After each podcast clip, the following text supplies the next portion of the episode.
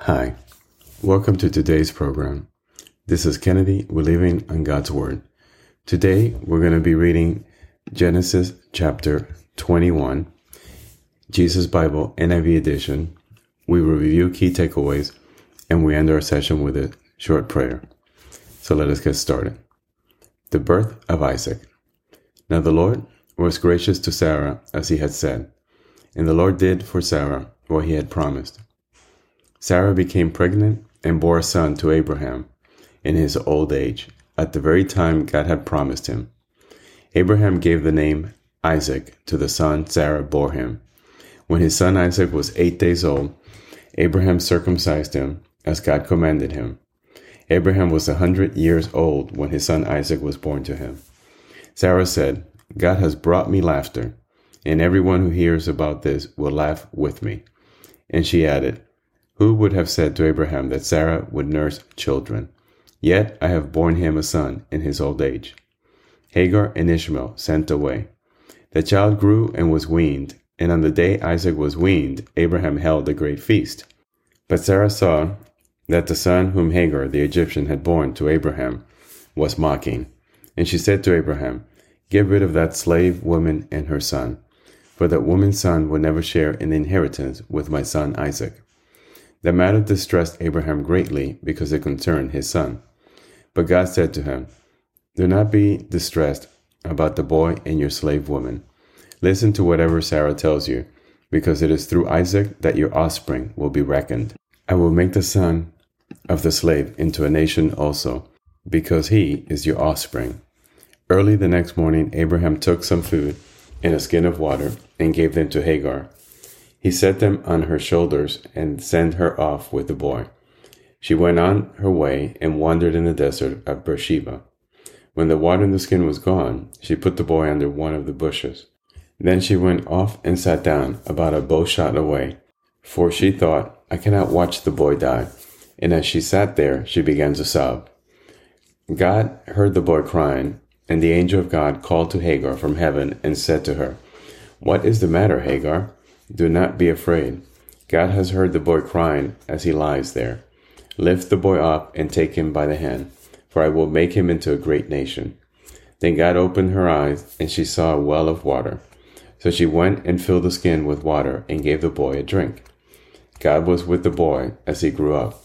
He lived in the desert and became an archer. While he was living in the desert of Paran, her mother got a wife for him from Egypt. The treaty at Beersheba. At that time, Abimelech and Phicol, the commander of his forces, said to Abraham, God is with you in everything you do. Now swear to me here before God that you will not deal falsely with me or my children or my descendants.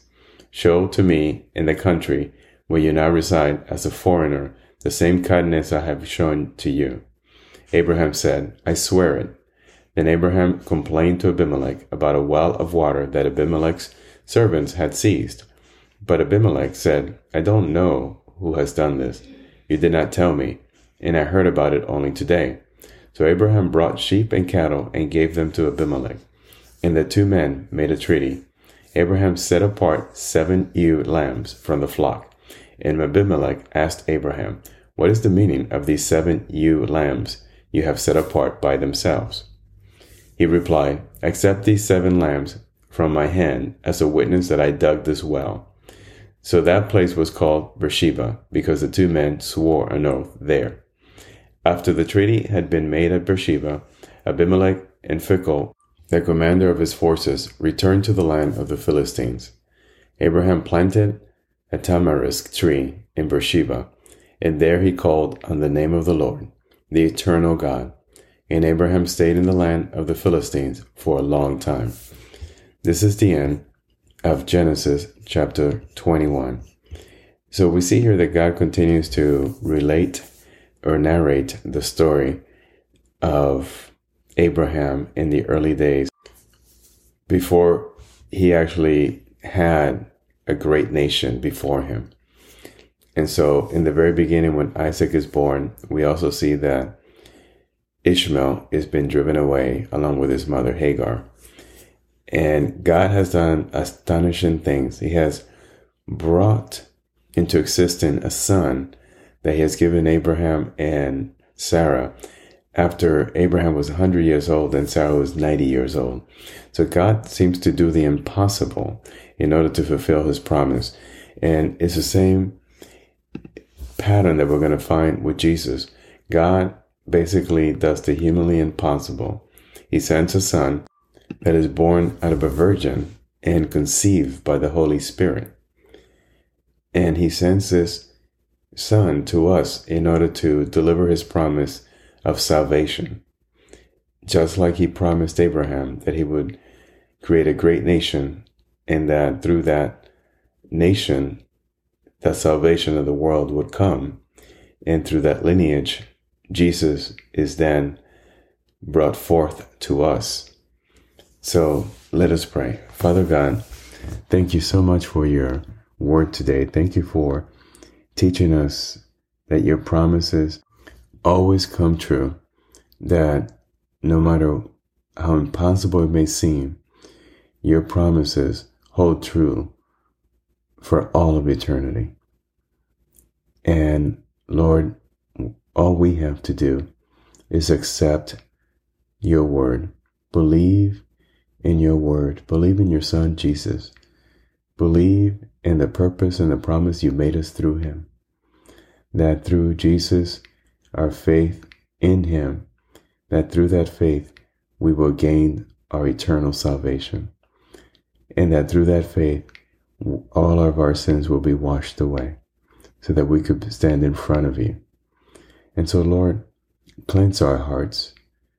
Show us the inner workings of our hearts. Let us see who we truly are so that we can repent so that we can know how broken, how simple, how weak, how feeble we really are. And so that we can put all of our strength and all of our faith in you. Because we know by ourselves we are nothing. We cannot achieve anything. But if we just believe in your Son, we can achieve everything. And all the promises you have given us will be fulfilled. So, Lord, send us your Holy Spirit. Allow us to breathe again so that we can go about fulfilling your purpose in our life today, so that we can go about taking your word to others who need to hear that word, so that we can share the love that you gave us freely. We can share that love freely with others, so that we can show patience and kindness to others who may not deserve it, but neither do we and, and you give it to us freely. You give us your love, your patience, your grace, and we are undeserving. So we likewise are to do the same with others. Whether we think they deserve it or not, we are to show them love, acceptance, and kindness. We are to reflect your th- true purpose, your true being, which is nothing but love. So, Lord, we thank you for your graciousness for not giving us justice what we deserve, but for giving us forgiveness and grace. We ask this in your Son Jesus' name. Amen. This concludes today's reading and interpretation of Genesis chapter 21. We hope that you will join us again tomorrow. God bless you. This is Kennedy, your brother in Christ, always.